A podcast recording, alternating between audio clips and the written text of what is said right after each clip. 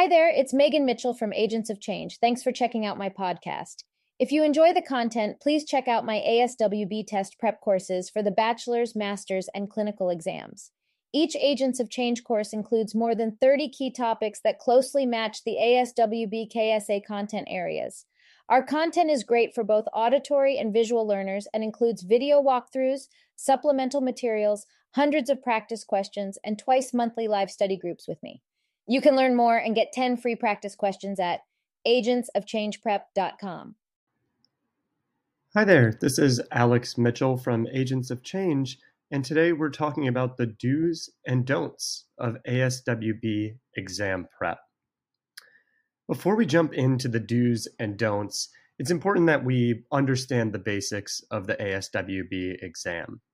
At its highest level, the ASWB exam is testing your knowledge and understanding of social work principles, values, and ethics.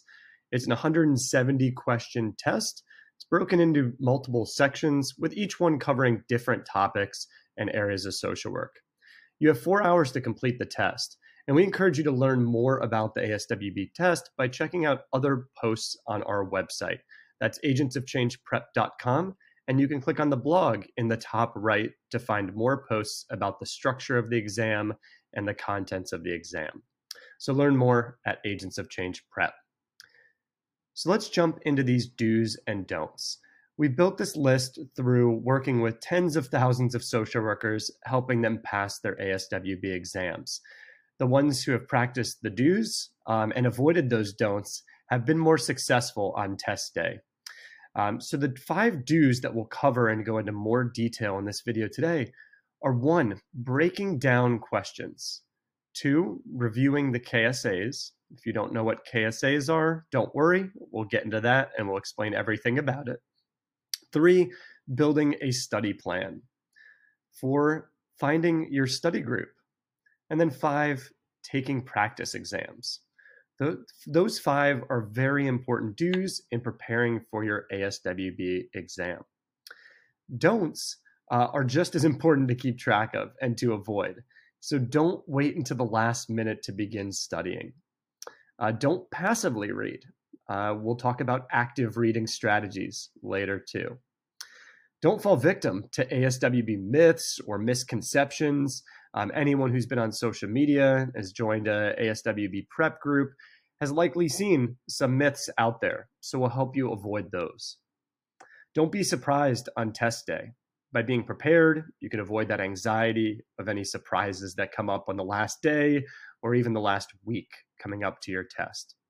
And don't forget about mental health. Uh, an incredibly important part of being successful on this exam is maintaining low anxiety, low stress, keeping yourself uh, first in mind and caring about your mental health as you go on this studying journey. So, these are the five do's and don'ts that we're going to break down today. But we encourage you to come back to this list as you practice your studying, as you get into your studying journey, make sure that you're doing these do's and avoiding these don'ts. So, the first do learn to break down questions. Um, and what we mean by breaking down questions is being able to read a question and decompose it into the important parts that you need to analyze and determine the correct answer. So at Agents of Change, we recommend what we call the five W's method. This is breaking down a question into the elements of who, what, where, when, and why. And when you break down a question in this way, you're able to just kind of sort through what may be some extraneous details and really just get the facts of that question very, very clearly. You're also able to avoid any misunderstandings or misinterpretations. Again, sometimes questions have extra information that you don't need. And by breaking them down with this 5Ws method, you're able to focus just on those details that matter most. And you can be very explicit in the way that you practice the 5Ws method as you go through your ASWB exam prep. By that I mean write down, you know, on a scratch piece of paper or if you print out a practice exam, write down next to the question, who, what, where, when, and why, and fill in those details. This will help ensure, again, you're not rushing through the exam, you're not missing details, or you're not too focused on details that don't matter in the question. So, whether you use the five W's or another method of breaking down questions, you should definitely have one of these in your toolkit as you prepare for your exam. The second do is to review the KSAs. KSAs are knowledge, skills, and abilities, and this is an important way that the ASWB breaks down what you need to know for your ASWB exam, the content areas you need to focus on. And so, by closely reviewing these KSAs on your specific exam, whether that's the bachelor's, master's, or clinical exam, you can identify one, the areas you should focus on, and then two, as you actually practice exam questions and learn about you know where you're strong or maybe where you need to improve, you can focus on certain KSA areas with your study efforts. You can go and grab more practice questions for a particular KSA. Um, so these can really help you identify those knowledge gaps and just get you ready for the content areas you can expect to see on your exam. And you can see I put a link here too. So bit.ly slash ASWB dash KSA will take you directly to the ASWB website where you can learn more about the different KSAs that are important for those bachelor's, master's, and clinical exams. And I encourage you to print these out as you go through your exam preparation and you start to take practice exams, return back to these KSAs. Circle the ones where you realize, you know, oh, I need to get a little bit stronger here. I need to review this content. I need to take more practice questions here. It's really important to help you focus your study efforts as you go through your studying journey. The third do is to build a study plan. It sounds pretty self explanatory or obvious, but a lot of students we work with or have worked in, with in the past don't create that study plan up front. And when you don't create that study plan up front, it can be overwhelming. You can get lost. You're jumping between different materials. You're maybe taking practice tests and then realizing you missed some materials. It's easy to get overwhelmed. With our program, Agents of Change, we do provide a comprehensive study calendar as well as a clear progression through topics that you can use to keep yourself on track. So, with Agents of Change, we help take care of that for you and keep you on track as you prepare for your exam. But whether you use Agents of Change or not, make sure you have that study plan. Even write it down on a calendar or put it on Google Calendar to help keep your study schedule on track, help you monitor your progress as you go through that study schedule, and stay motivated as you work through your preparation for your exam. As you work through that study calendar, you'll be able to measure what percent have I completed, right, of the materials I need to know for this exam. How far along am I on my journey? Um, you know, how close am I to, to ready for my exam? It really helps you feel the momentum, um, the accomplishment as, as you go through your studying journey. So definitely build a study plan. In addition to your study plan, we recommend a do is joining a study group. So, study groups are important for a few reasons. They can give you a supportive environment which fosters collaboration, learning, and accountability. So, by working with others who maybe think a little bit differently than you, learn a little bit differently than you, um, you can see things from a different perspective. So, there might be an area you're struggling with that someone else it maybe comes very natural to them and they're able to explain you know how it does come naturally to them they're able to show you another perspective that maybe you missed in your own personal review so you have that opportunity to collaborate and learn from other people who think differently. And importantly you hold each other accountable. So we just talked about a study calendar.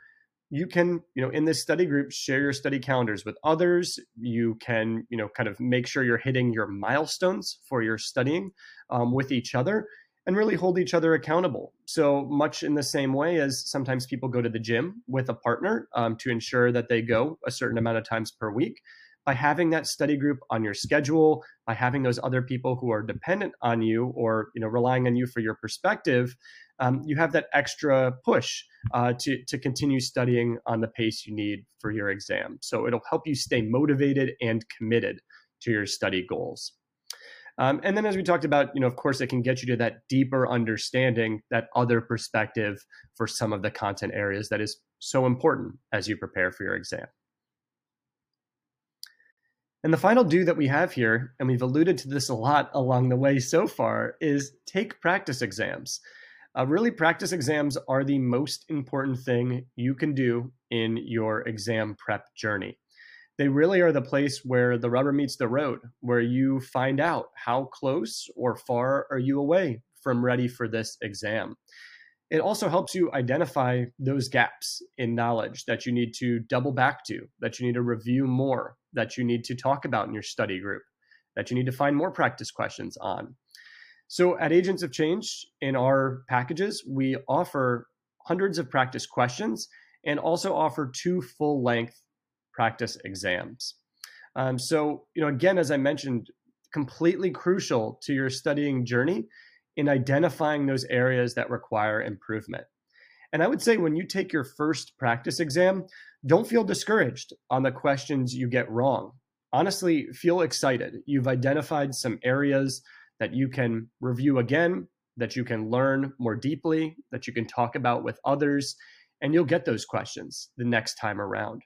So we typically recommend, you know, taking at least two practice exams before you take the ASWB exam, and we also recommend that one of those is the practice exam offered by the ASWB. We know it's an additional purchase, but it's very, very important. And it's going to be the most realistic practice exam you take um, as it's given by the same organization that gives the actual exam. So definitely check out that ASWB practice exam. And we offer at Agents of Change several other practice exams as you prepare. So moving on to our five don'ts. So the first don't is don't wait until the last minute to prepare for your exam. Uh, at Agents of Change, we recommend studying for at least six weeks before you take your exam. We see folks sometimes on social media who say, "Oh, I just you know studied for a weekend or I studied for a week and I passed." That's an anomaly. That's not a common pattern. Um, that is not the way you want to prepare for this exam. So, by taking that six weeks of time, or maybe even eight weeks, you're able to comprehensively review all of the material on these exams. Whether you're taking the bachelor's, master's, or clinical, there's a lot of material. There's a lot in those KSAs to review. And by giving yourself this time, you'll be able to go through all that material and come back to material that maybe didn't click the first time, something that you needed to talk about in a study group. You'll also give yourself plenty of time for those practice exams we just talked about, um, and plenty of time to interpret those results and go back and review the sections that were challenging to you. Finally, you know, don't wait to the last minute because by taking this six to eight weeks, you'll be able to reduce your stress. You'll be able to keep your stress low. You'll let your brain process this content and retain it over time. Um, you won't feel like you're in a rush or having to cram information at the last minute. And cramming, you know, very, very rarely results in success. Again, if you see that on social media, that is not the norm. We recommend kind of slow and steady as your approach here. Six to eight weeks is what we recommend. That will let you go through all of the material with fidelity and come back to the areas that were challenging for you. Our second don't, in a somewhat similar vein, is don't assume that buying materials is enough. Um, purchasing materials is really just the start of your preparation for your ASWB exam you have to review those materials thoroughly. You have to take your time going through them, go through them multiple times, especially for those areas that are challenging.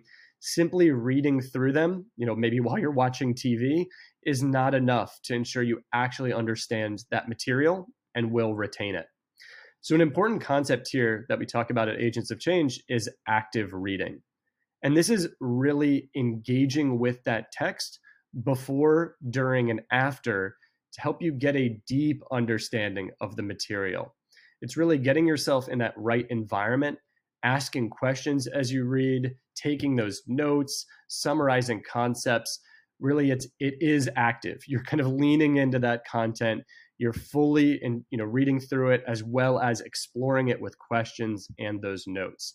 So again, buying materials, just the start. Review them thoroughly, review them with acting and reading strategies, review areas multiple times that cause you challenges. Three, don't believe ASWB myths or misconceptions. Uh, I mentioned this before, but social media is full of these myths and misconceptions. You don't have to go very far to see someone who has a shortcut or a trick or some way that you only have to study for a few days for the exam.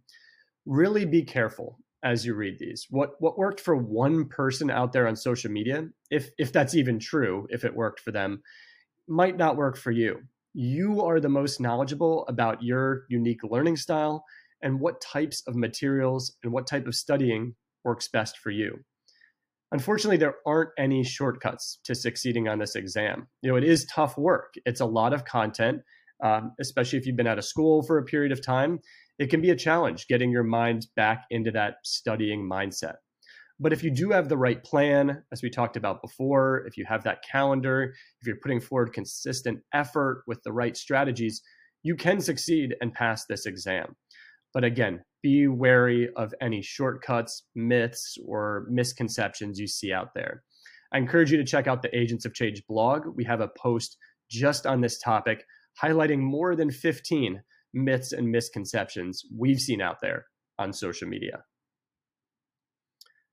Fourth is don't be surprised on test day. Uh, so, test day in and of itself can be a stressful experience, right? You've practiced You've taken weeks or months of time out of your life to prepare for this exam, and it all culminates in one day. So that naturally can be a stressful experience. One way to minimize this stress is to avoid any surprises on test day or even test week. So, you know, we recommend looking up things like how you're going to get to your testing location, what are the rules of the testing location? What can you bring? What will you have access to when you're taking the test? Will you get bathroom breaks or food breaks? There are many different details that sound small or mundane, but if these are surprises to you on test day, they'll create stress. They'll distract you from all of that knowledge that you've built uh, preparing for this exam. So, we have several blog posts we'd recommend digging into deeper here one on just common questions and concerns about the test, and then two others around preparing for that test week. So, how much studying should you be doing in that final week leading up to test day? And then one for the actual test day. Again, covering those basics of how am I getting there? How long do I need to give myself? What should I eat before my exam? Things like that, that again can just reduce the chance you'll be surprised by anything on test day and preserve your focus on the material and the content that you know. Our final don't here in our do's and don'ts series is don't forget about your mental health. So I mentioned it a couple times as we've gone through here, but this test has a lot of content. It can drain you as you prepare for it. It can drain you as you recover from the studying that you're doing. And so make sure you have a mental health strategy in place to help you keep anxiety low through your test preparation. This can take a lot of different forms. This could be meditation, it could be yoga, it could be going for a walk. It could also just be limiting the amount of time that you study in one stretch. Um, you know, typically at Agents of Change, we recommend to our students no more than two hours of studying in a row at any period of time once your brain goes beyond two hours, it starts to retain information at a lower rate. So you need that break. Go have a meal, go talk with a family member, go, you know, for a run or a bike ride, whatever you do that lowers your stress, um, lowers your anxiety, preserves your mental health, make sure that's part of your practice. Um, we even encourage sometimes folks to put this on their study schedule right? As you you know maybe look at how many days a week you want to study how many hours per day make sure you put in those breaks in between whether that's a break in a day or a couple of breaks in a week from studying. This will help you be more successful in retaining the information you learn and keeping stress low. Uh, because if you have your anxiety start to peak um, or you're burnt out you're not going to remember um, that content that you've studied. You're not going to be as successful on your exam. So don't forget about mental health. So, hopefully, these five do's and don'ts were helpful regardless of where you are in your ASWB studying journey, um, and regardless of whether you're studying for the bachelor's, master's, or clinical ASWB exams. This material was helpful, please check out the other content that we have for free on our YouTube channel or our podcast, and check out other materials at agentsofchangeprep.com. I referenced our blog several times during this talk. There's a wealth of content there designed to help you get ready for test day. And finally, if you are looking for materials or practice exams, we do offer those paid materials on our website as well. And again, that's agentsofchangeprep.com. I know there's a lot to do as you prepare for your ASWB exams, but again, with the right plan, with the right strategies, by avoiding those don'ts and preserving your mental health along the way, you've got this. You will achieve success on your ASWB exam and get that pass. Thank you.